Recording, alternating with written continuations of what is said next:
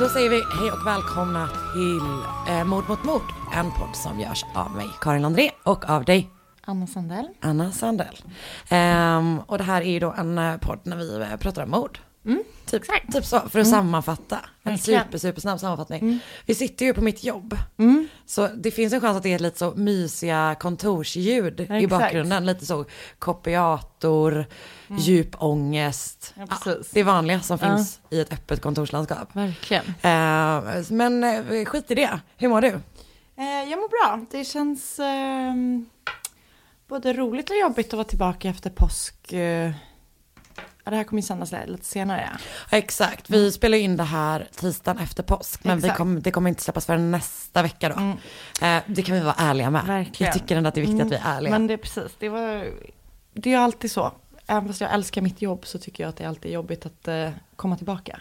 Ja, gud, fram tills man är på typ kontoret och öppnat datorn. Ja, ja, jag vet. Jag Men det var väldigt härligt under påsken för jag var verkligen ledig. Jag typ jobbade två timmar på skärtorsdagen och sen så var jag liksom oh, free. Det var du, nice. Du var i Köpenhamn? I Köpenhamn och sen i Kivik. Och jag typ, det, jag har haft dåligt väder hela tiden. Alla i Stockholm verkar typ helt fantastiskt. Mm.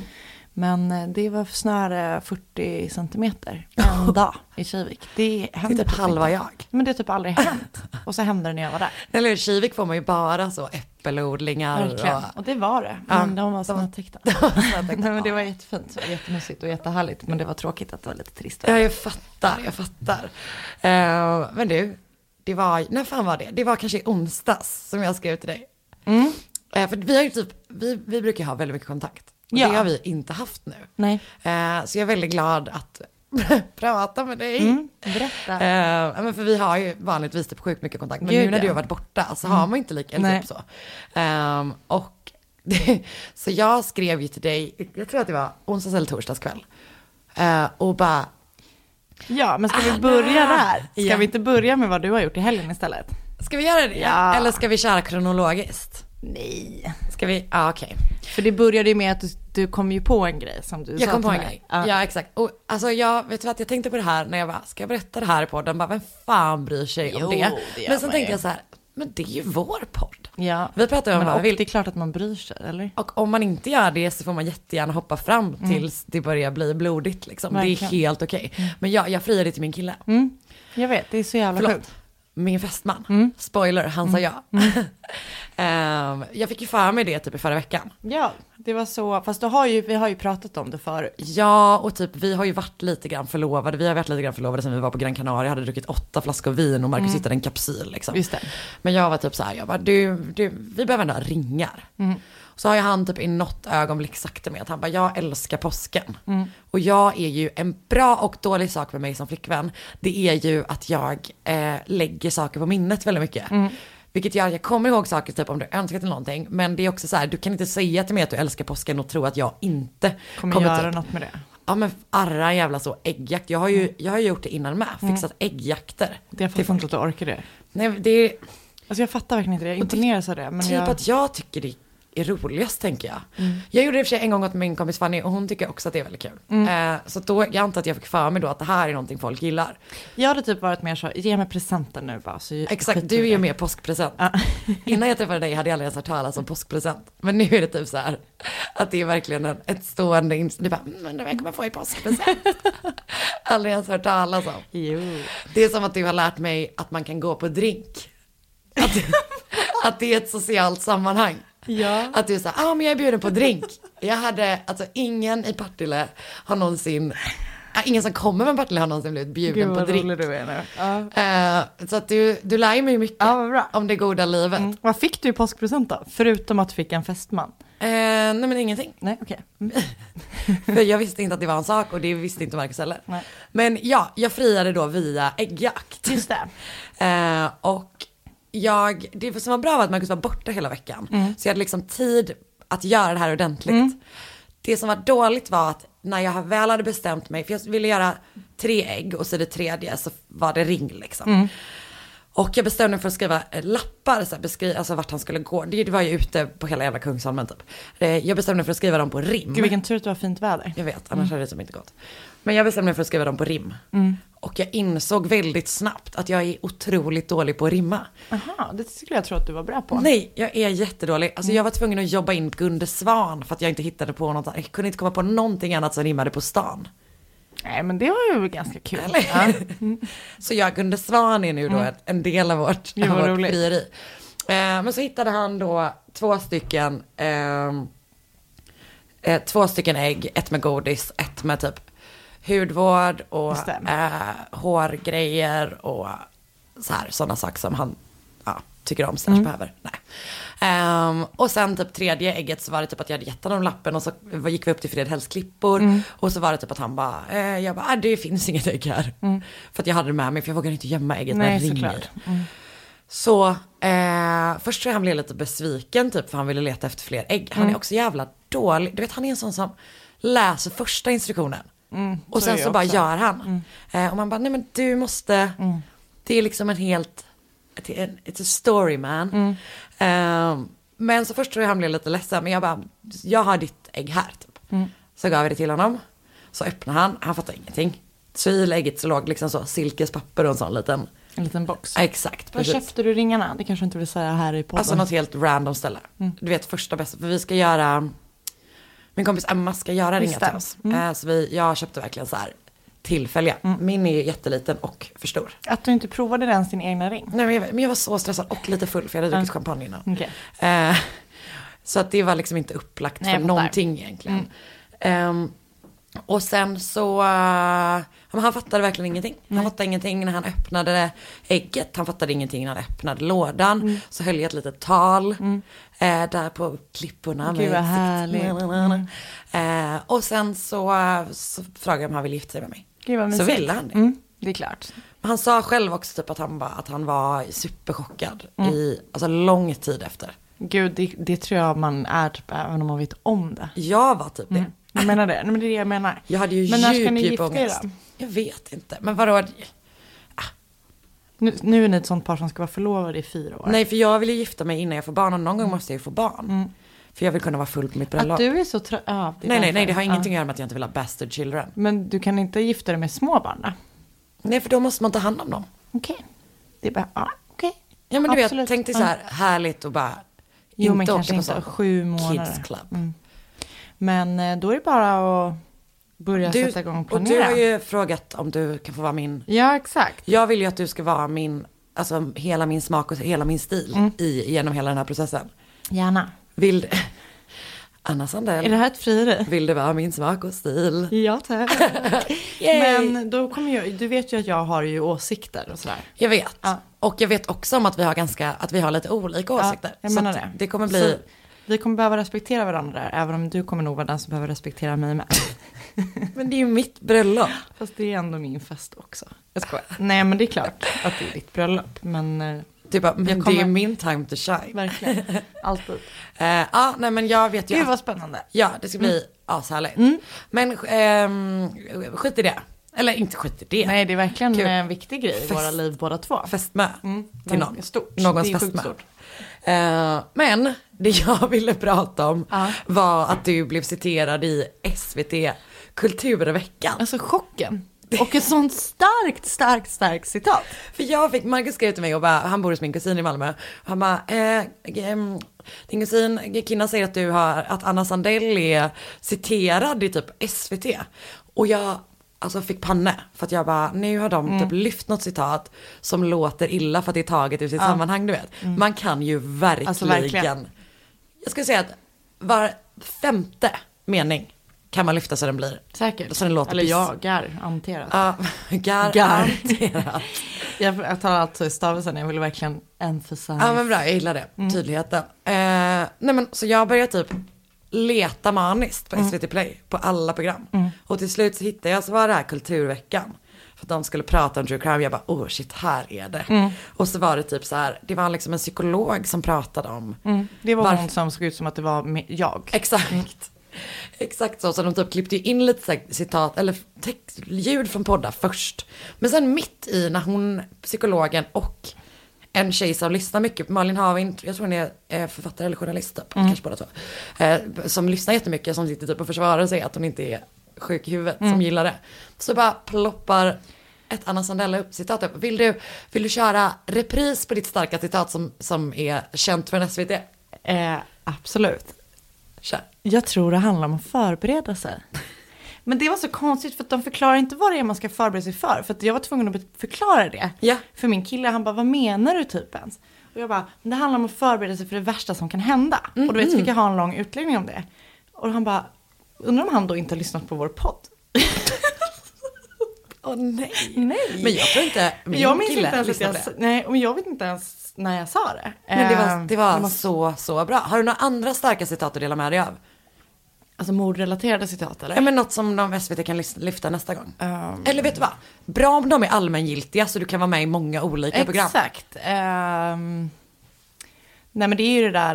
Uh, jag, jag, jag, på min Instagram så la jag ut några. Uh-huh. Det var ju... Um, kul att jag inte ens kommer ihåg vad det var. För jag hade för de var så starka. Ja men också, verkligen. Uh, att behandla andra som man själv vill bli behandlad. Just det, det är lite grann din gillande regel ja. Ja. Uh. Mm. Ett öga för ett öga, en tand för en tand. Det är lite samma tema. Ja, men också att vi, att vi kom fram till förra veckan. Just det, att det funkar inte så. Att det så. inte är bra att bygga ett samhälle på det. Mm. Jag, jag får äh, tänka var, lite på äh, det. Ja. Vet du vad, du kanske ska droppa ett liksom i varje avsnitt då kanske. Men också... Det är lite av en följetong. Något som bara är så här sjukt. Det där är ju också sjukt generiskt. Det kan ju användas på vad som helst. Det handlar om att förbereda sig för vintern. Prepping. Prepping, för att förbereda sig för jordens undergång, mm. krig. Det handlar om att förbereda sig för... Uh, eh, mitt bröllop. Ditt bröllop, en presentation på jobbet. All, ah, gud. Ja, men, här, men du vet, det är ju det som är framgångsreceptet om man ska vara en sån inspirationsföreläsare. Mm. Det är ju som ett horoskop. Det ska Precis. bara vara så allmängiltigt. Det är inte som horoskop. Nu var det verkligen ett övertramp här. Gud, det tog verkligen sats. Uh, ja, nej förlåt, Anna, mm. det är verkligen inte som ett horoskop. Mm. Men det var väldigt kul faktiskt. Det var jätteroligt. Uh, och kul menar jag mer som kul, haha, yeah. kul. För att det också att det var så roligt att det var den här lilla, det såg ut som att den här var den här lilla tanten som var jag. Som... Ja, för att det var någon som jag skickade, där vi har en sån här familj med hela min storfamilj. Yeah. Så skrev jag så här, nu kolla. Och då typ att min syster som bara, ha ha ha ha ha, typ garvade som att det var så här. Nej! Du, du tänkte du skulle vara så här, check, cool. my, check out your cool auntie. Verkligen, han är ju coolare än jag och typ jämnare med mig. Så att, eh, ah, ja. jag behöver inte tävla med honom. Nej, ah, ja. eh, Det var roligt. En annan grej mm. som jag också vill skulle jag prata om. Nu är ju det, för vi släpper det här nästa onsdag. Så det är liksom kanske tappat lite nyhetsvärde. Men jag tänker att alla kanske inte har koll på det. Men att det faktum att Adnan Syed, som är huvudpersonen i podcasten Serial, som jag hörde är... för att de pluggade den i This American Life mm. i avsnitt som kom idag, att det är den mest lyssnade på podcasten någonsin in the history of podcasts. Oj, den är ju så sinnessjukt bra, så att jag menar, det är ju inte så konstigt. Nej, alltså första säsongen är ju otrolig. Så stark. Mm. Den är jättebra. Och han, den handlar ju då om Adnan som är, eh, som är dömd för att ha mördat sin flickvän. Mm. Eh, och är ju en sån undersökande. Och eh, han ska få en ny rättegång. Det är så coolt. Jag vet, det är verkligen det. Och jag läste någonstans, och jag vet inte om det, antagligen, det verkar som att det inte kommer bli så, men att det finns en chans att han skulle bli släppt typ i mm, väntan på rättegång. För det kommer ta skitlång tid, mm. verkar det som. Och det är ju för att hans eh, advokat som han hade då typ mm. inte kollade upp en person som kunde gett honom alibi. Exakt. Eh, det är ändå sjukt. Det är så sjukt, för det är ju ganska länge sedan det hände nu. Ja. Eller? Men och det har ju varit typ så här, ah, appeals och sånt, ja. Och vilket man, jag förstår inte ens vad det betyder. Så jag har ju tänkt flera gånger, jag bara, ja, han är friad, ja. Det är helt sjukt. Men några som blev friade nu var ju Kevin, de bröderna i Kevin-fallet, ja. Det var ju också ganska intressant. Jag kan liksom inte, och där är ju också intressant för att alltså, det är klart att det inte, inte börjar där, men att typ ett alltså, där var ju en dokumentärserie på S V T som var med, alltså, var pådrivande. Likadant Kaj Linna var ju också typ, kom ganska mycket från journalister, både från spår mm. men också ja, vad han, jag minns inte vad den journalisten som har skrivit jättemycket om det heter. Nej. Men det är intressant typ, eller det är, media ja, fyller ju verkligen ja. sin funktion typ, verkligen. När man granskar verkligen. På det sättet. Verkligen, väldigt spännande. Men fatta att ha burit på den skiten i alla dess år. Mm. Och också falska erkännanden, det är så spännande. Mm. Det är så, det spännande. Är så jävla spännande. Mm. Och just att det är ju väldigt ofta typ unga personer. Mm. Um, väldigt, väldigt spännande. Mm. Vi kanske ska göra... Nej, man kan inte göra Kevin nu när man inte har något slut på det. Då är det bara misär. Verkligen. Uh, mm. Vi kommer aldrig göra det. Nej. Bra. Uh, Ja, det är spännande.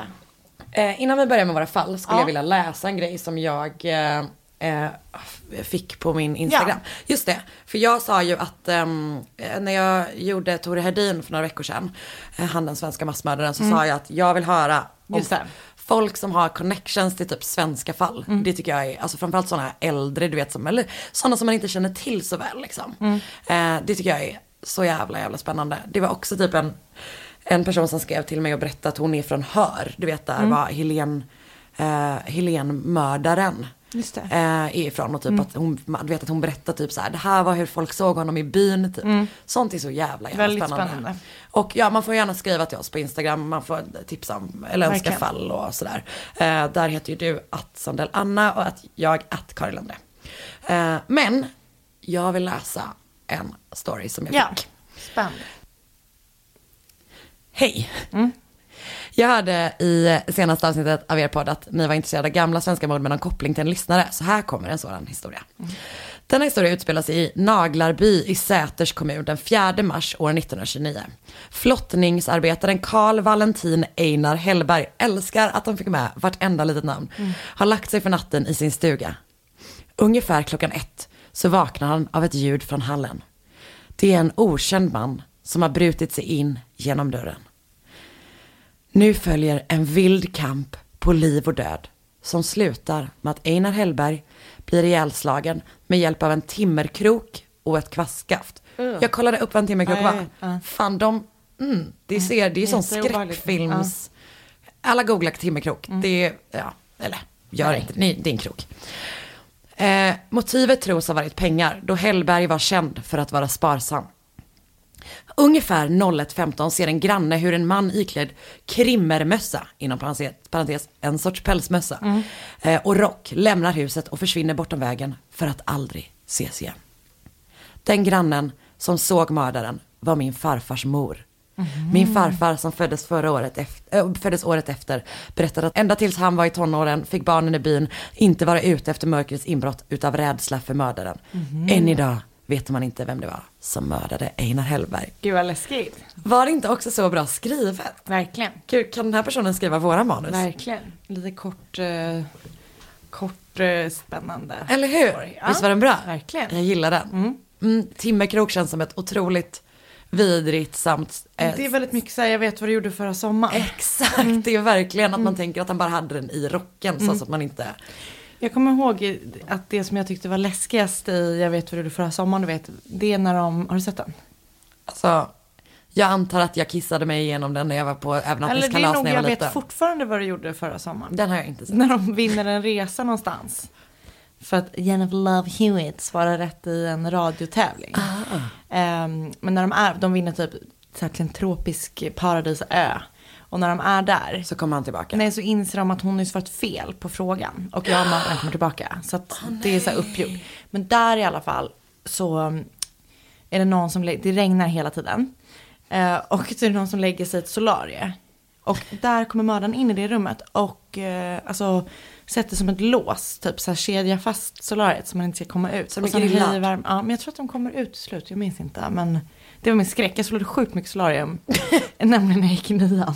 Och det här var ju typ då. Men det, du var rädd, men det, det var inte det att du fick dig att sluta sola nej, sjukt gud, mycket solarium. Vi gick bara på bemannade solarier sen. Jättebra. Ja. Men tänk om de som bemannade var en mördare. Ja, det vet man inte. Nej, verkligen.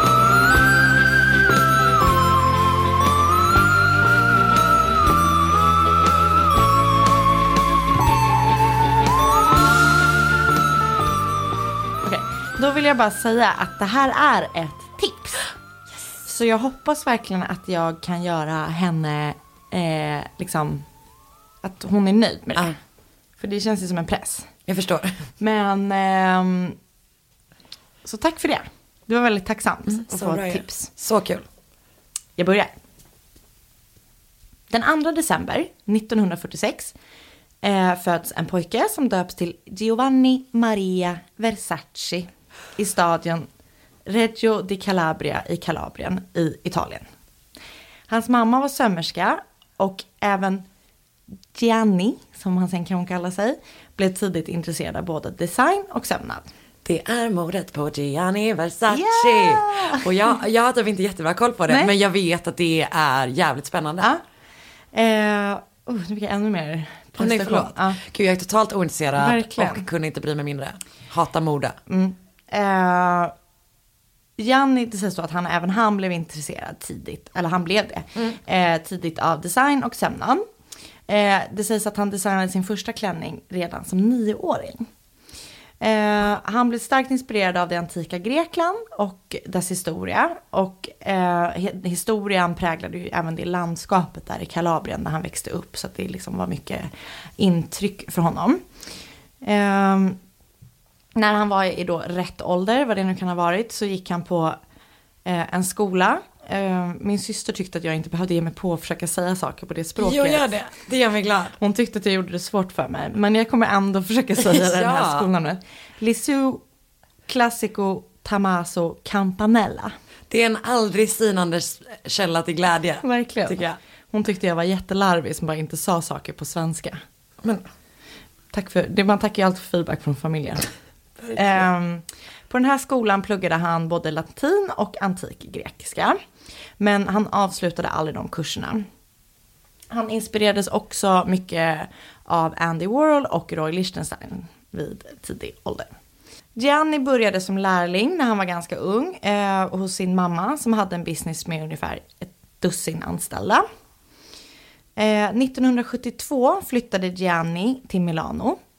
nittonhundrasjuttiotre designade han en ungdomskollektion som döptes till Byblos eh, hos märket Jenny, som är ett eh, italienskt modemärke som jag aldrig hört talas om, men du och jag är inte eh, haute couture. Du är ändå haute couture eh, korren i den här podden. Oh, okay. Bara på walkover från min sida.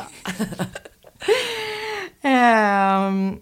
Här vid det märket så designade han även lite mer experimentell kollektion nittonhundranittiosju som döptes till Compliance. eh, han blev väldigt stärkt av sin framgång för det blev väldigt uppskattat eh, där hos Jenny. Och eh, några år, något år senare, eller det samma år skulle jag nog tro när jag läser vidare här i mm. mina egna anteckningar, designade han sin egna första kollektion för kvinnor under liksom sin egen flagg. Eh, och även... Eh, Sin första, han höll även sin första modevisning då. Och nittonhundrasjuttioåtta öppnade han sin första egna butik i Milano. Strax efter han hade öppnat sin butik blev han internationellt känd. Och han designade med starka färger, modiga mönster, sexiga snitt. Vilket var liksom en kontrast till många andra modehus. Det känns väl väldigt italienskt, eller? Alltså verkligen. Och, um... och inte typ så kanske Milano och italienskt. Det känns lite mer så... Mm. Paris typ. Ja, han är Kul. väl nu är verkligen det... vem är det som är nu är det jag som är så här modevetare. Ja. Um, jag ska börja leda det stil i P ett. Exakt. Mm. Han sägs ha sagt jag tror inte på smak. Um, det är som jag. Exakt. Och det finns ett talesätt eh, om Versace och hans största konkurrent som var då Armani som säger Armani dresses the wife and Versace dresses the mistress. Aha. Så det var liksom väldigt sexigt. Um, Slinkiga tyger tänker jag. Exakt, yeah. Det är ju mycket så här siden. Mm. Och, uh, så från nittonhundrasjuttioåtta byggde Gianni upp det här modehuset som idag är jätte, jättestort och det blev det redan väldigt liksom, fort. Uh, med hjälp av sina syskon Donatella och uh, Santo. Um, han var som sagt då, han, inspirerade ju av sitt, han inspirerades ju av sitt arv tidigt, men han var också väldigt stolt över det. Så han uh, inspirerades mycket av uh, grek-romansk uh, konst, uh, vilket kanske är allra tydligast då i den här medusan som är huvudet, som är deras logga. Och även sådana grekiska nycklar typ. Men typ sådana så här rut, eller sådana som är så här dick, duck, dick, duck, duck, duck, som är typ i Herkules. Exakt. Um, och han hade också mycket grafiska prints i sina kläder då som var också inspirerat av popkonst typ.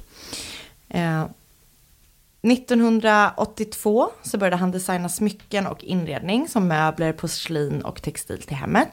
Och nittonhundraåttionio, först då började han göra haute couture-kläder. Okay. Och man kan säga att han var den första som började använda sig av influencer-marketing. För han knöt många så stora kändisar till sig som typ Elton John, prinsessan Diana, Daniel Redgert. Exakt. var faktiskt nästa.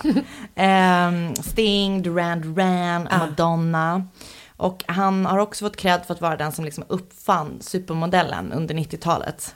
Och han var med och upptäckte mot supermodeller som Naomi Campbell, Christy Turlington, Linda Evangelista. Han, han var typ modevärlden. Ja, alltså verkligen, verkligen, liksom. verkligen ah. så. Och han hade ju med de här, liksom, alla sina modevisningar, alla kampanjer och sådär. nittonhundraåttiotvå så träffade Gianni Versace sin kille som heter Antonia, eller han heter Antonia D'Amico, som var modell. Eh, han kom också att arbeta som designer inom företaget och idag driver han sitt egna modehus. Mm. Eh, och någon gång i början av nittiotalet eller slutet av åttiotalet, det är väl lite otydligt, blev han diagnostiserad med en ovanlig öroncancer. Eh, alltså Versace blev det. Äh. Men den behandlades han för och överlevde. Det är lite kort om mm. honom. Bra. nittonhundrasextionio i den trettioförsta augusti i staden National City i Kalifornien föddes en annan pojke. Verkligen. Eh, föddes en annan pojke vid namn Andrew Philip Cunanan. Eh, han växte upp med sin pappa som var militär och sin mamma och sina tre äldre syskon.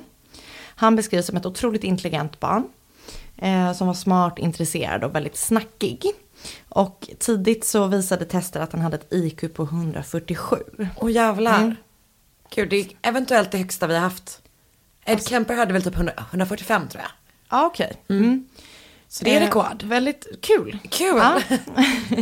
eh, det som, när han blev tonåring så sägs det att han började ljuga väldigt mycket om typ vem han var, var han kom från, vad han hade liksom för bakgrund och sådär.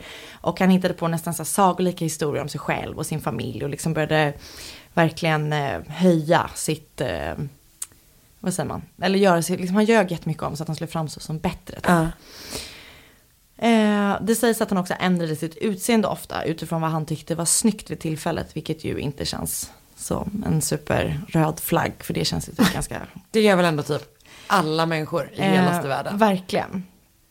När han var nitton år så eh, fick hans familj reda på att han var homosexuell. Eh, och här visar han också att han eh, hade ett våldsamt beteende. För i ett bråk i samband med det här eh, med hans mamma så um, slungade han henne mot en vägg så att hennes axel gick ur led. Och undersökningar efter det bevisade då att hans beteende indikerade att han led av en antisocial personality disorder. Mm-hmm. Jag är ledsen Klara, jag vet inte vad det är på svenska. Ehm... um, Och en annan personality disorder som karaktäriserades av en onormal brist på sympati. Alltså en form av psykopati. Okej. Eh, nittonhundraåttiosju så närde han upp sig på University of California i San Diego. Där hans huvudämne var amerikansk historia. Men han hoppade ganska snabbt av och bosatte sig i Castro District i San Francisco. Andrew kom att livnära sig på att leva med ofta äldre förmögna män som tog mm. hand om honom. Så någon slags sugar daddy-situation. Exakt. Mm. Um, den tjugosjunde april nittonhundranittiosju var det däremot någonting som gick snett. Andrew gav sig ut på en killing spree. Men vänta, han har inte... Nej. Man vet ingenting att han har gjort någon skit innan liksom. Nej. Men gud. Mm. Han är alltså... tjugoåtta år gammal här. Ah. Och man vet ingenting förrän nu. Oh, läskigt. Mm, det är det som, det är någonting som liksom... Um, så Andrew ger sig ut och beger sig till Minneapolis. Minneapolis. Hans första offer hette Jeffrey Trail. Och han var bekant till Andrew. Och var en före detta U S Navy officer. Och vid tidpunkten för hans död så sålde han propan. Som är någon slags gas. Va? Ja. Han sålde det? Ja, jag vet inte exakt hur. Men eh, han var väl kanske någon slags återförsäljare. Gud, det är kul att tänka sig att han, att han ger runt med, du vet, ballonger som ja, lustgas på gatan. Ja, jag tror snarare att det är... Ballong. Vill ha ballong. Ja, exakt. Nej. Ehm, Cunanan och Trail verkar ha hamnat i ett bråk. Som eh, tyvärr slutade med att Cunanan slog Trail med en hammare. En massa, massa gånger. Mm. Så han dog. Och varpå han rullade in honom i en matta som han sedan ställde i en lägenhet som tillhörde en viss David Madson. En dansk? Ja, precis. Peter Madsons.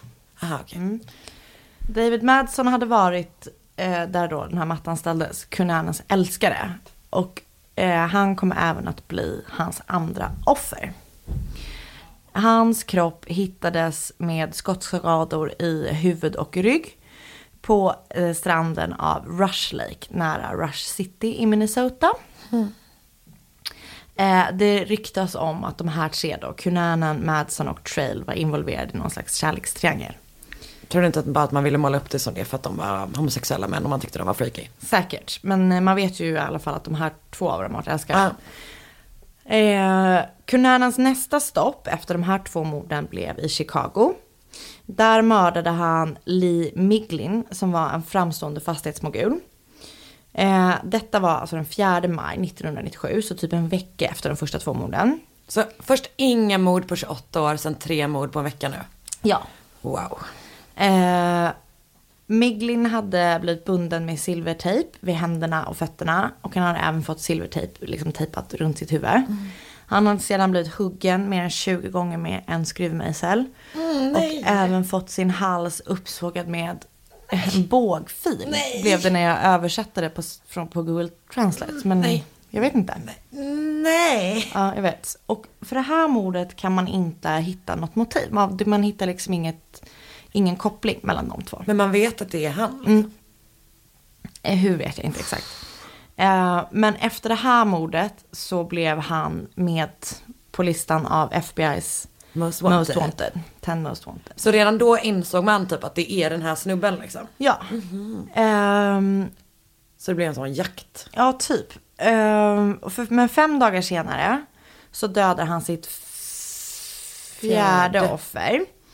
Då hade han tagit Miglins bil och kört till Pennsylvania, nej, Pennsville i New Jersey och till en eh, kyrkogård där. Eh, och på kyrkogården sköt han en fyrtiofemårig man som hette William Reese eh, och stal hans bil. Eh, mm. Det här tror, det mordet tror man då beror på att han vill göra sig av med Miglins bil. Och efter det här så går han... Eh, liksom lite under jorden. Och polisen letar efter honom för fullt. Och jag vet inte exakt hur de har liksom fått reda på att det är han. Men de har någon slags jakt på honom. Men under två månader så lyckas han, lyckas han liksom gömma sig i Miami Beach. Och leva ett vanligt liv där typ. Men det är inte det att han bara liksom sitter typ i en lägenhet. Utan nej, han verkar vara ute och hänga. Han typ ute och liksom... Det, jag vet inte exakt vad han har gjort. Nej. Men han gömmer sig där. De säger liksom att han hid in the open typ. Mm. Um, och man tror då också eller man, att han har liksom kartlagt eh, Versaces eh, för Versace bor i Miami Beach. Uh. För det som händer den femtonde juli nittonhundranittiosju är att han begår sitt sista femte och sista mord. Och Cunanan eller Versace är på väg ut ur sitt hem som ligger så här beachfront Miami Beach, uh. jättefint.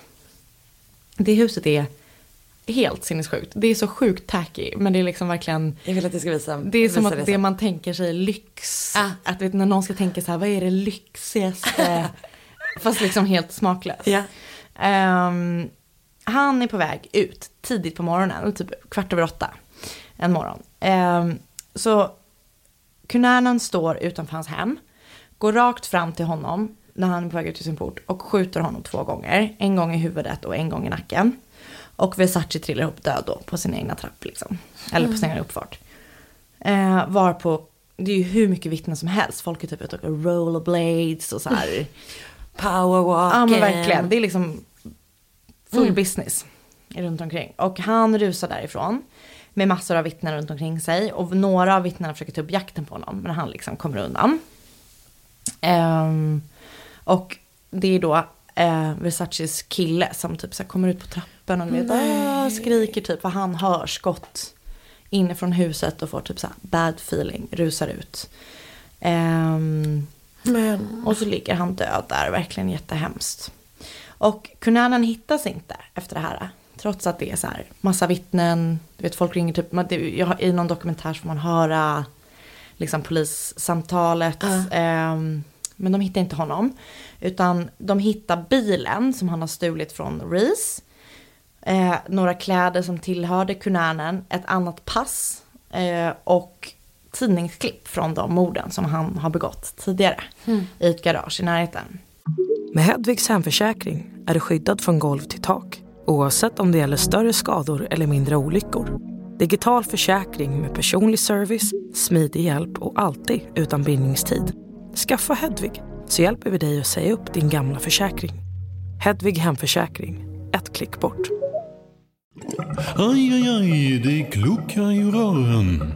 Men det är väl inget att bry sig om? Jo, då är det dags för de gröna bilarna. Spolarna behöver göra sitt jobb. Spolarna är lösningen. Ah, hör du? Nej, just det. Det har slutat. Eh, en dryg vecka senare hittas Andrew Cunanan själv död i Oj. en husbåt. Där han har skjutit sig själv i badrummet. Han har då använt samma vapen med för att skjuta sig själv som han har för att, hade haft för att döda Madson, Reese och Versace. Uh. Nu ska jag se om du här, tycker det här är lika intressant som Barrettan. Vapnet var en Taurus P T hundra semiautomatisk pistol. Har ingen relation till det. Nej. Och det här vapnet hade han snott från sitt första offer. Jeff uh. Trail. Nej, så man vet inte vad... Och man vet då inte riktigt varför morden har begåtts. Man tror att han dödade Versace av avundsjuka. Och att allt, för att han då hade allt som han ville mm. vara och ha och sådär. Och det sägs också att de ska ha träffats på en bögbar eller en bögklubb i Miami. Eh, som heter Colosseum. Mm. Där Versace ska ha liksom approachat Cunanan och varit så här. Eh, vi har träffats vid Lake Como vid mitt, i mitt hem där. Så de har haft någon interaktion. Mm. Oklart om de liksom har haft någon eh, relation. Eh, men de ska i alla fall ha setts tillsammans där på klubben typ. Vem säger att de har gjort det? Vet du det? Källor. För jag tänker, det är inte det att han har gått runt och skrytit till sina kompisar om att han bara, jag träffar John Versace. Det är där. Faktiskt inte. För jag, eh, så kan det ju vara. Jag tänker på att, i och med att han är typ mytoman. Ja, nej så kan det ju verkligen vara. Fast det är också, vara. På något sätt har han ju fått upp ögonen för honom. Ja, men det kan ju bara vara, det kan ja. ju bara vara en galningsgrej att man liksom ser någon på distans och det tänker man att så här, oklart. Ja. Men eh, eh, det är det som sägs i ja. alla fall. Och man tror typ, det var också gott så här rykten, liksom att det, han, allting är någon hämndaktion. På typ världen. Ja, men typ, eller då, det här är ju hans, ett av hans första offer är ju en tidigare älskare som ja. var så här, typ... Att man tror liksom att han ska hämnas typ. Man vet inte vad som får honom att liksom verkligen trilla över. Utan... Eh... Det är det som är så frustrerande. Alltså... Ja. Och eh, det som är... När Versace dog så lämnade han åttahundrasju miljoner dollar efter sig. Och etthundratrettio butiker världen runt. Ja. Eh, det som också tycker jag är det sjukaste är att Cunanans kremerade kvarlevor finns begrav- begravda i ett mausoleum. I San Diego. Mm. Så jag vet inte, man kan gå och hälsa på honom. Det måste man väl kunna göra med mördare. Hälsa på honom. Ja, men eh, det är ganska läskigt. Och typ, så här, det finns jättemånga dokumentärer om det. Men man vet typ inte så mycket om varför. Utan man tror då att det är att han ska så här, hämnas på honom. Men man vet inte... Eh, det har ju släppts nu, jag har inte hunnit se den. Nej. Tyvärr, men en sån här tjugohundratjugo. Ah. När... Eh, Penelope Cruz spelar Donatella Versace. Ricky Martin ska spela uh, Versaces kille. Oh. Och jag ville verkligen hinna se den. Men jag hittade ingenstans jag kunde se den innan jag skulle göra det här. Vi får ta en dag och kolla på den tillsammans. För jag tror typ den verkar asbra. Det låter ju amazing. Och det var mycket snygga kläder. Ja. Och uh, han, om man gillar Glee så är det... Um, vilket jag då inte verkar göra för jag har tappat hans namn. En skådespelare som är med i Glee där. Mm. Som spelar Cunanan. Cunanan. Men eh, det, som är, det som blir så intressant är att det är så här, en mördare som mördar en sån otroligt känd person. Alltså, mm. Det är ju som att mörda Olof Palme. Mm. Nej, men jag menar, det, är väldigt, det är någonting som händer i en när det är någon som lever ett sånt ouppnåeligt liv. Ja. Som liksom blir mördad i sitt eget hem. Typ. Som, och som man typ ändå så här... Men jag tänker typ att det är lite grann som typ... Alltså ett Lennon-mordet, ja, ja, att det är, ja, ja. Här, det är någon som blir obsessed vid en person. Exakt, typ. Så tänker man ju att det har varit här. Ja. Oavsett om de har träffats eller inte träffats. Exakt. Åh gud vad frustrerande. Mm. Men du, en fråga. Mm. Han använder sig typ också av lite olika metoder. Ja, och för det är det. Det finns ju ingen tydlig tråd. Det är liksom... Men han måste ha fått en psykos bara. Det måste liksom. ha hänt någonting. Ja. Ja. Men ah oh, gud vad intressant. Också att var det inte så grovt att han mördade sitt första offer, ställde in honom och sin kille. Jag vet. Men bara, men, fan jag... du vet, det var inte typ det här man bara får jag lämna min tandborste. Nej. Utan det var bara, men de var ställer... ju, det var hans ex. Ja, ah, det var lite så. Det var ju lite. Men lite sen tror jag väl också jag. att han mördade honom ganska tätt efter exet. Ja, ah, just mm. det. Men det här är också en sån grej då, eftersom jag har allt, känns allt som jag har lite bristfällig research. Ja, vi brasklappar ja. Alltså jag, jag ja. och typ titta på alla så här spännande dokumentärer och titta på den här som jag inte ens har sett som jag ändå vill tipsa om. Har du något specifikt tips på dokumentär som var bra? Ja, men jag såg jag såg lite olika, jag liksom byggde typ ihop YouTube, lite. Eller? Det var en hon då som tipsade mig tipsade om en en YouTube dokumentär mm. eh, som det är typ någon YouTuber som berättade, den var bra. Men sen finns det ju hur mycket som helst. Men jag menar, allting är ju typ samma. Så tycker jag det är med typ nästan all research, att det är så här, allting är ja, ja, ja. samma i olika presentation. Men eh, det vore ju verkligen intressant att veta ännu mer om han Cunanan. Ja, också typ att man har sånt behov av att typ få saker och ting förklarade. Mm. Alltså du vet att man, man vill typ förklara det onda beteendet typ. Men det måste ju nästan varit en liksom, bara att han fick en, en knäpp liksom. Men också att man... Eh... Det är sjukt att man inte har kunnat veta vad det berodde på. Också ja. du vet att det inte var någon så här sen dog hans mamma. Eller nej, du vet en så sån grej som kan utlösa. Men jag tänker att det är att han har blivit dumpad typ. Ja. Det läste man någonstans att du vet så här, han blev cut off typ från pengar och sånt där. Ja. Men jag vet inte om det var i samband med det här. Nej. Men, uh... Så det är liksom två, ett offer, det är ju det för att han vill ha hans bil. Och det ett offer har, vet man, har man ingen aning nej. om varför. Och de andra två känner han. Exakt. Och sen... Hur är det Sarchi då, då? Det är så jävla ja, spännande. Sjukt. Ja. Jättespännande. Man bra verkligen... tips. Man... Ja, verkligen bra tips. Man skulle verkligen vilja veta mer. Bra. Mm. Eh... Det var mitt fall. Jättespännande. Tack så jättemycket. Varsågod. Också att man gillar ett sånt fall som har så här populärkulturell förankring tycker jag. Det är alltid spännande. Ja, det är verkligen det. Att det är bara så här, ja, oh, man gjorde det här och det här.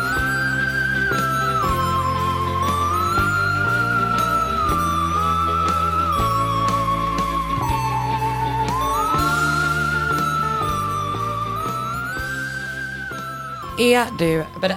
Ja. Bra. I juni tjugohundraåtta grips tjugoåriga John Paul Hutchinson för en trafikförseelse i brittiska Nottingham. Mm-hmm. Jag tänkte vi skulle mixa det upp den här veckan och bara köra som en, fel, en god felparkering. Perfekt. Kanske han hade så glömt att flytta bilen, mm. du vet, när, sop, när de skulle städa gatan. I don't know. Uh, nej, jag lovar, jag kommer inte vara så, så tråkig. Nu stängde alla. Jag, bara, jag vill inte kolla lyssna på trafikförseelsepodden. Eh, nu är jag inte oroa er. Det kommer bli hemskt. Det, för det brottet låter ju inte superallvarligt. Och det är så. Eh, men det kommer bli början på slutet för en av Englands mest omskrivna mordutredningar. Mm-hmm. Vid det laget hade den pågått i tjugosex år. Oj. Låt mig... Gud, din malliga min. Så fan. Jag var aldrig sett någon som, som var så nöjd typ. Good story. Ja, spännande. Ja. Mm, för jag var sugen på att göra ett cold case som hade blivit uppklarat. Ja. Så, det var liksom typ det jag gav mig ut på jakt mm. efter. Eh, och jag landade då här. Den trettioförsta oktober nittonhundraåttiotre är en man på väg till jobbet i Keyworth i Nottinghamshire. Hörde du vad bra jag uttalade? Mm, Nottinghamshire. Mm. Eh, han är, det var ingen diss mot din italienska, vill verkligen verkligen påpeka det.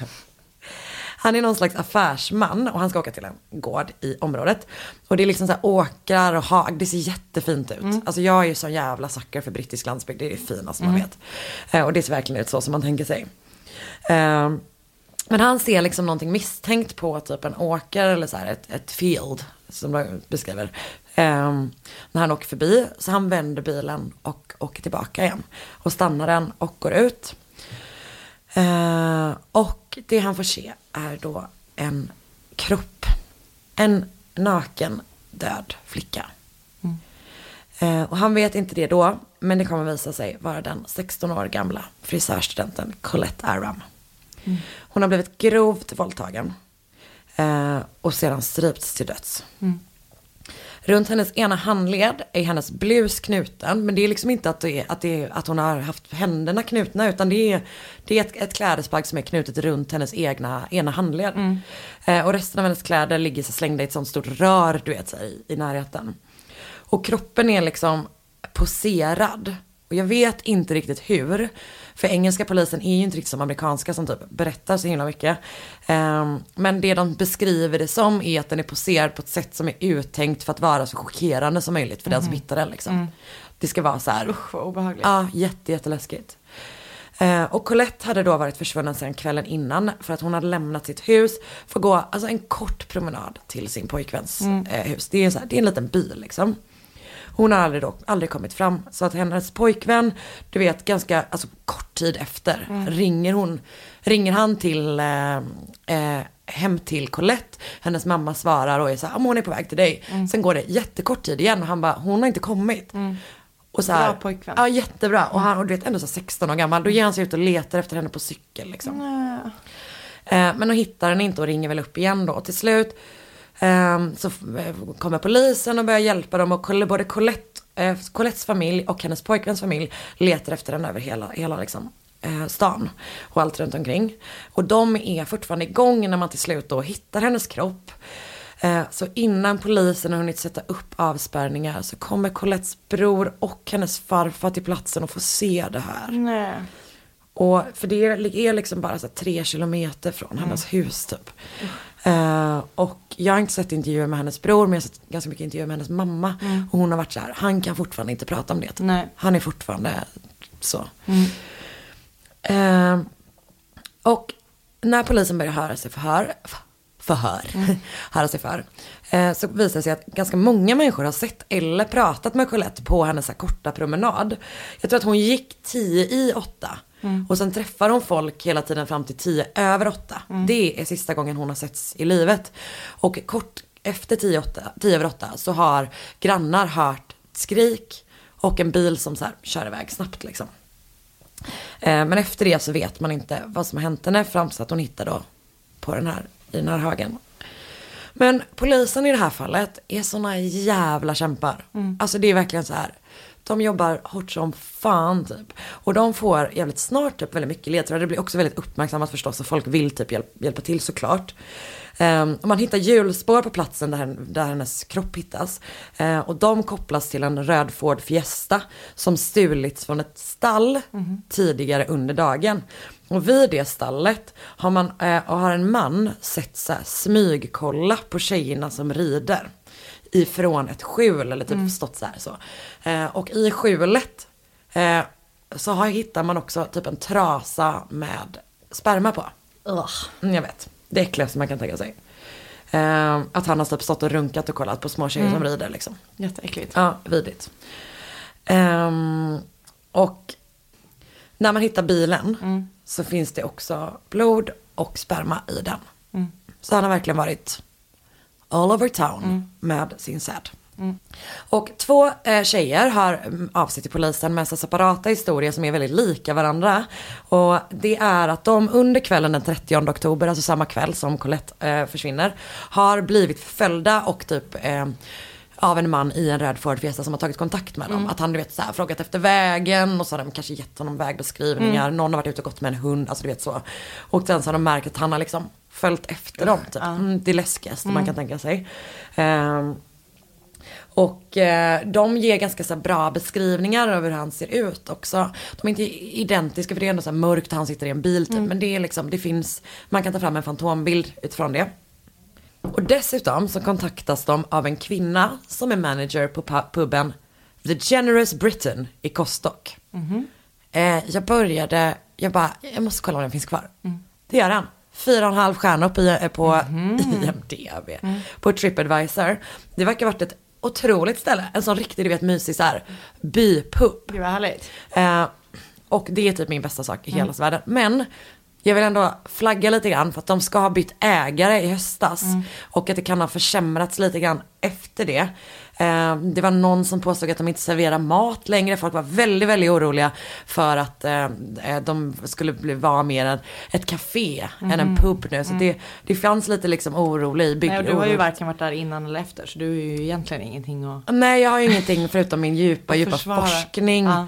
Eh, så... Eh, Och jag vill ändå påpeka att den nuvarande managern på The Generous Britain, Adam, han är väldigt, väldigt tydlig där på TripAdvisor med att nej, nej, nej, det ska fortsätta vara en bypub, ingen, inget café. Bra. De hade påsklotteri. Mm. Man kunde vinna lite så olika mm. priser. Ändå mysigt. Så att jag är väldigt sugen på att vi ska åka dit mm. och eh, säsonga du och jag. Mm. Men vi måste forska. Nej, jag, vad ska vi säsonga där? Ja, i puben. Nej. Men vi måste forska lite mer. Okej. Okay. Bra. Mm. För att du kan inte, du vill inte äta dålig bangers and mash varje Nej. dag. Du är väldigt du är kräsen. Du är kräsen, jag är när det kommer med mat. Ja, ja, framförallt ja. när det kommer till korv. Ja, absolut. Ja. Hur som helst, eh, managern på The Generous Britain, alltså som då alltså inte var här, är den här mm. Adam, utan en kvinna som eh, den som hör av sig till polisen kort sedan, dagarna efter. För hon har under samma kväll som Colette försvunnit serverat en man med blod på ena handen. Jaså. Uh, Gud, vad uppmärksamt ändå. Ja, ja. Och hon mm. typ bara, du har blod på din hand. Mm. Och då går han till toaletten mm. och kommer tillbaka och har inte längre blod på handen liksom. Mm. Uh, så att polisen kommer dit, börjar rota bland alla de här äckliga pappersservetterna liksom mm. inne på toaletten. Och hittar en mm-hmm. med blod på. Mm. Så de bara lägger den i någon påse liksom. Men du vet, det är ju så här åttiotalet och D N A-tekniken är ju liksom inte där typ, utan de kan avgöra vilken blodgrupp personen som blodet tillhör har, men det är det, är det liksom. Mm. Eh, några veckor efter mordet får polisen ett brev mm. från någon som påstår sig vara mördaren. Mm. Eh, som du vet så här, ja, men så som de alltid håller på och göra, att de du vet så här, ah, ni kommer aldrig ta mig. Mm. Mm. Och det är skrivet, alltså det är så jävla jävla konstig handstil. Jag ska visa sen. Mm. Han har också bestämt sig för att byta ut alla S mot utropstecken. Han gör så små hjärtan. Vet du vad, jag tänkte exakt på det, att det är en sån grej du vet som man fick för sig att man skulle vilja göra in med hjärtan över, det är ju typ fyran. Det är exakt så, fast han, fast han har bestämt sig för att göra utropstecken istället för S. Vi gjorde såna an som är du vet sån här an. Ja, ja, att man gjorde såna uh. konstiga an. Uh. Och jag vet, jag, och så försökte man alltid hålla igång det. Och så jag tröttnade alltid. Och så ah, typ när man stressad så bara, nu ska jag bara skriva med versaler. Och sen så bara, versaler, versaler, versaler. Blandat. Hjärta. eh, ja, men fast han, han håller sig väldigt eh, genomgående i alla fall. Mm. Men, eh, men det ser skitkonstigt ut. Jag kan visa en bild på det sen. Jag tycker inte om att de håller på att stänga ner hela ditt kontor. Eh. Det får man tänka att vi börjar på en skräckfilm. Åh oh, nej. Oh, ska vi nej. låsa dörren? Vill du att jag låser dörren? Nej. Nej, nej, nej. Jag tror inte att de där är brottslingar. Ja, fortsätt. Ja. Um, uh, och i, ja men sagt, han driver typ med polisen och bara, ja mm. ah, jag gör det här, ni kommer aldrig hitta mig. Ironiskt nog har han lämnat ett fingeravtryck precis ovanför där han har skrivit, ni kommer aldrig att hitta mig. Men gud. Man bara, man kanske typ håller bättre koll på dina äckliga mm. flottiga fingrar om du ska hålla på och kaxa dig. Mm. Sluta checka dig, mördarjävel. Um, och Och de tar förstås i fingeravtrycket och typ run it through the database. Mm. Eftersom man får alltid sådana C S I när de... Mm. Men, för de tänker så här, det här måste vara en sexförbrytare som har gripits tidigare, mm. liksom, för det är så jävla grovt. Men fingeravtrycket hittas inte i mm. databasen. Så i juni åttiofyra eh, blir då det, så, vad blir det, något halvår senare, mm. men, ja, åtta månader kanske, eh, så blir mordet på Colette Aram det allra första som eh, beskrivs eller täcks i den brittiska versionen av Efterlyst. Mm-hmm. Deras allra första avsnitt, Crime Watch heter det. Mm. Det gick i trettiotre säsonger men lades ner i mars tjugosjutton. Mm-hmm. eh, och efter det så kommer det förstås in typ supermycket tips och du vet så, men ingenting leder till något nytt. Så alltså trots alla dessa, alltså det, det är ju bra ledtrådar liksom, men det leder eh, ingenting, ingen, ingen vart och mm. typ fallet börjar kallna. Eh, du vet så här, initialt så är det supermånga som jobbar med det i en sån task force, men sen så det kommer hända nya brott och typ mm.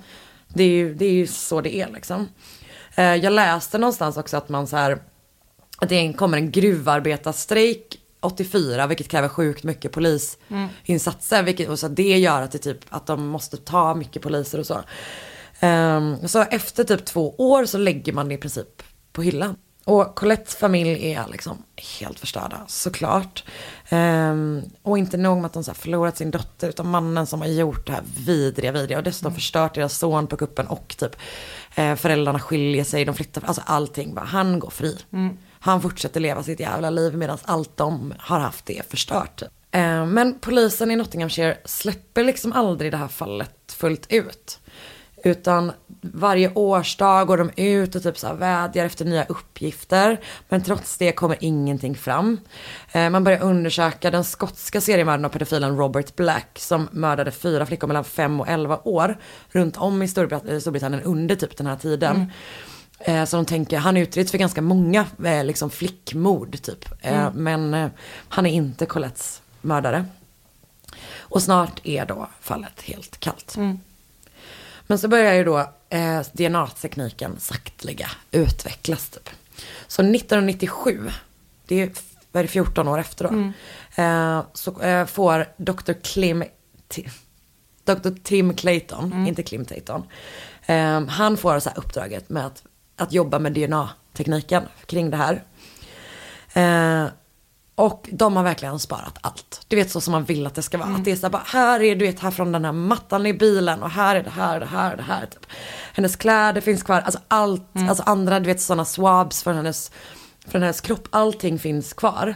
Eh, men det som inga är att det är så jävla lite av varje. Mm. Och D N A-tekniken är ju typ helt ny.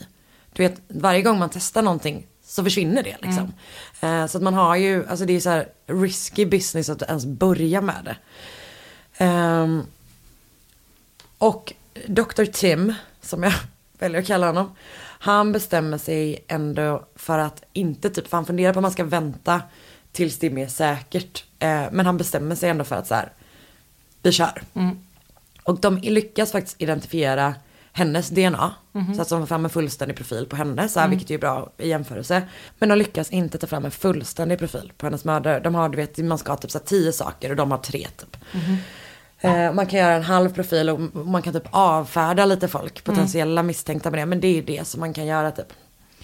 Eh, men så, tjugohundrafyra, ytterligare sju år har gått, så blir Kevin Flint ledare för Nottinghamshire polisens mordrotel. Mm-hmm. Och han har en lång relation till det här fallet, för han var en av de poliserna som var där den morgonen när hon mm. hittades.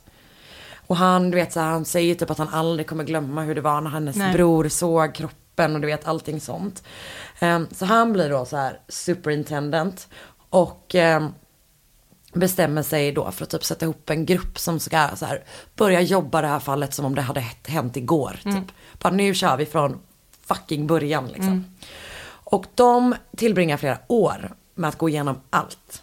De digitaliserar allting liksom, och du vet, så här, fixar och donar. Och så kallar de återigen in doktor Tim, mm-hmm. D N A-kingen. Eh, den här gången får han resultat. När han testar pappershandduken från vårt favoritställe, mm. The Generous Britain. De har liksom så här, de gick in och rotade i de papperskorgarna och det var så jävla jävla värt det. Mm. Men det är liksom sjukt att det är så här tjugofyra år tidigare, en liten en pappershandduk från mm. en från en Verkligen. pub tjugofyra år tidigare. Det är det som så här, då får han fram, för det, det är blandat D N A på den, hennes och någon annans liksom. Mm. Um, och det är två stycken då fullständiga D N A-profiler. Det kvinnliga D N A-t matchar då som sagt Colette, och det manliga matchar den halvfärdiga profilen som man fick fram nittiosju mm. typ, så att det är så här, det stämmer liksom. Så man har plötsligt Colettes mördares D N A. Mm-hmm. De bara kastar in det i den nationella databasen så jävla jävla fort de kan. Eh, men det finns inte där. Nej. De har ingen match. Så de försöker då hitta potentiella syskon eller barn eller släktingar. Du vet, man kan ju göra en sån familial mm. sökning typ. Så de gör, börjar göra det eh, och får inte någon sån perfekt match. Men de får typ ganska jättemånga, du vet, tusentals, tusentals som skulle kunna ha någon koppling, och börja göra listor. Mm. Att det är så här delvis föräldrar och syskon, eh, barn och eh, folk som har varit misstänkta under processen. Mm. Så, börjar, så gör man lista, tre listor med hundra namn på varje. Så man har trehundra personer som man bara, ja, vi börjar här. Mm. Eh, och när det har gått tjugofem år efter, alltså tjugohundraåtta efter hennes död, så tar man fram typ en broschyr som man så här skickar ut till eh, alla, om, du vet, alla i området och försöker hitta någon. Mm. Som så här, om du har något tips, vilket också känns helt sjukt för att man är så här, om... Ja, i och för sig, det jag tänker att det är den här klassiska. Det skulle kunna vara det här. Ja, min man gjorde den skiten och nu har jag skilt mig från honom och ja, lagt typ. Mm. um, De får massa nya tips, men ingenting som liksom leder till något bra. Nej. Och ingen av de topp trehundra matchar heller D N A-profilen. Så fallet tar liksom tvärstopp igen. Och Kevin Flint är då på väg att så här, återigen lägga ner den här jävla utredningen. Och mm. i, alltså du vet, alla är så här bara, det åt på oss typ. Det var mm. fruktansvärt liksom. Hon var sexton år gammal. Mm. Alltså blev utsatt för fruktansvärt våld. Så han typ frågar doktor Tim. Han bara, vad, finns det någonting mer vi kan göra? Eh, doktor Tim är så här bara, ja ah, vi har ju jobbat på de här profilerna nu i ett och ett halvt år. Så det har ju gått ganska lång tid sen vi sökte i databasen. Mm. Jag föreslår att vi gör det igen i mm. den här familje... Oj, förlåt. Den här relationsdatabasen typ. Jag, jag, vi, vi gör det en gång till innan mm. vi lägger ner den här grejen liksom. Och eh, högst upp på listan när de söker så kommer ändå en person vars D N A är väldigt, väldigt lik mördaren. Mm. Det matchar typ i princip helt och hållet liksom. Mm. Eh, och det är då bara ett problem. Han var inte född när Colette blev mördad. Men gud vad konstigt. Eh, man inser snart att det måste vara hans pappa mm. eller någon av hans tre bröder mm. som är ansvarig för mordet. De är alla uppvuxna i Keyworth, eh, alla de här fyra bröderna. Eh, och en av dem eh, bodde dessutom i området vid den här tiden för mordet. En av bröderna visar sig vara D N A. Eh, men man bestämmer sig för att gripa de alla tre kvarvarande. Nej, död menar du? En av bröderna visar sig vara död. Ah, vad sa jag? En av bröderna visar sig vara D N A. Men det var... Han visar sig bestå av hundra procent D N A. Okay, ja. eh, han är bara sådana spiraler. Exakt. Han är död, okej. Okay. Men de andra tre griper man. Ja, exakt. Mm. Mm. Jag, jag har sagt D N A så himla mycket nu. Jag fattar. Det är lätt hänt. Eh, ja. Så den andra april tjugohundranio går polisen in i tre olika hus runt om i Nottingham exakt samtidigt. Två av bröderna är samarbetsvilliga mm. vid gripandet och vid förhör. Den tredje är det inte. Mm. Han först gör motstånd när han grips och sen säger han ingenting. De tar D N A-prov och fingeravtryck och det visar sig då att en av brödernas fingeravtryck matchar det på brevet. Mm. Och de har inte varit säkra på att mördaren ens har skrivit det här brevet. Utan Nej. de tänkte att det var någon sån prank. Liksom, en sån, ja, men någon, någon, mm. någon vidrevel som skojade typ. Men den här personen matchade. Den som perfekt. Då inte var mot medgörlig, antar jag. Exakt. Mm. Eh, och D N A-provet stämmer också. Mm. Eh, så den nionde april eh, kan de äntligen häkta Colette Arams mördare. Han heter Paul Hutchinson. Är femtioett år gammal. Han säger att han är oskyldig och han är då pappa till den här personen som greps, greps för en trafikförseelse. Okej. Eh, han har levt ett så här familjeliv i Keyworth. Eh, han är pappa till fyra barn. Och när, pol- när polisen får intervjua hans familj så får de reda på att han har haft cancer. Men när de kollar hans journaler finns det ingenting som stödjer det. Men gud. Överhuvudtaget liksom. Så han har ljugit för sin familj mm. om att han har haft cancer. Och du vet till och med så här... du vet så här, rakat av sig håret typ, för att det ska se ut som att han är mm. för alltså kemo liksom. Um, och typ även du vet försvunnit i perioder och varit på sjukhus typ. Och han har bland annat varit på sjukhus eh, under tiden som Colette då har blivit mördad. Mm. Eh, men i övrigt du vet så här, han arbetade med välgörenhet, han arbetade på någon skola, han har varit gift två gånger. Och alla typ tycker att han är en kanonkille liksom. Mm. Eh, efter att han har skylt på sin döda bror ett tag, det gör han först. Ja. Han bara, det var han, det var verkligen, han erkände det för mig då typ. Men jag vågar inte göra någonting med det. Han bara, men skärp dig nu. Mm. Eh, han blev motbevisad med typ D N A, och, ja, de har ju skitmycket på honom nu liksom. Mm. Så erkänner han då till slut att han, det var han som mm. mördade Colette eh, Aram. Och i januari tjugohundratio döms han till livstidsfängelse.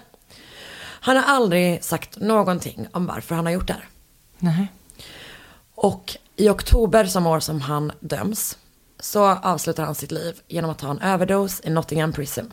Mm. Så vi kommer heller aldrig... Det är återigen ett sånt vidrigt fall. Verkligen. Där man aldrig kommer få veta. Eh, Colettes mamma har skrivit en bok. Uh-huh. Som jag, blev, jag läste så här previews på den. Mm. Du vet, man kan få delar av böcker på nätet typ. Som heter eh, Justice for Colette.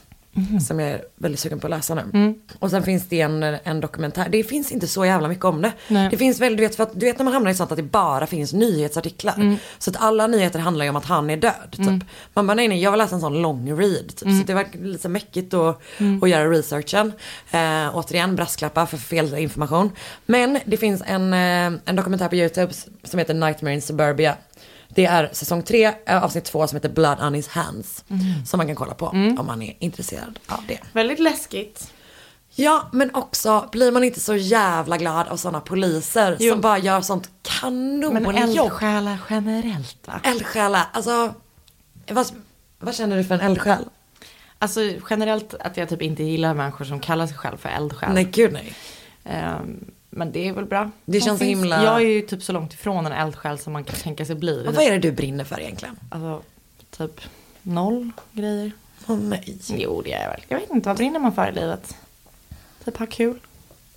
Humor. Just det. Ja, jo, men det är, det är ju sig sant att vi brinner ju för humor. Mm. Nej. Det får man ändå säga. Mm.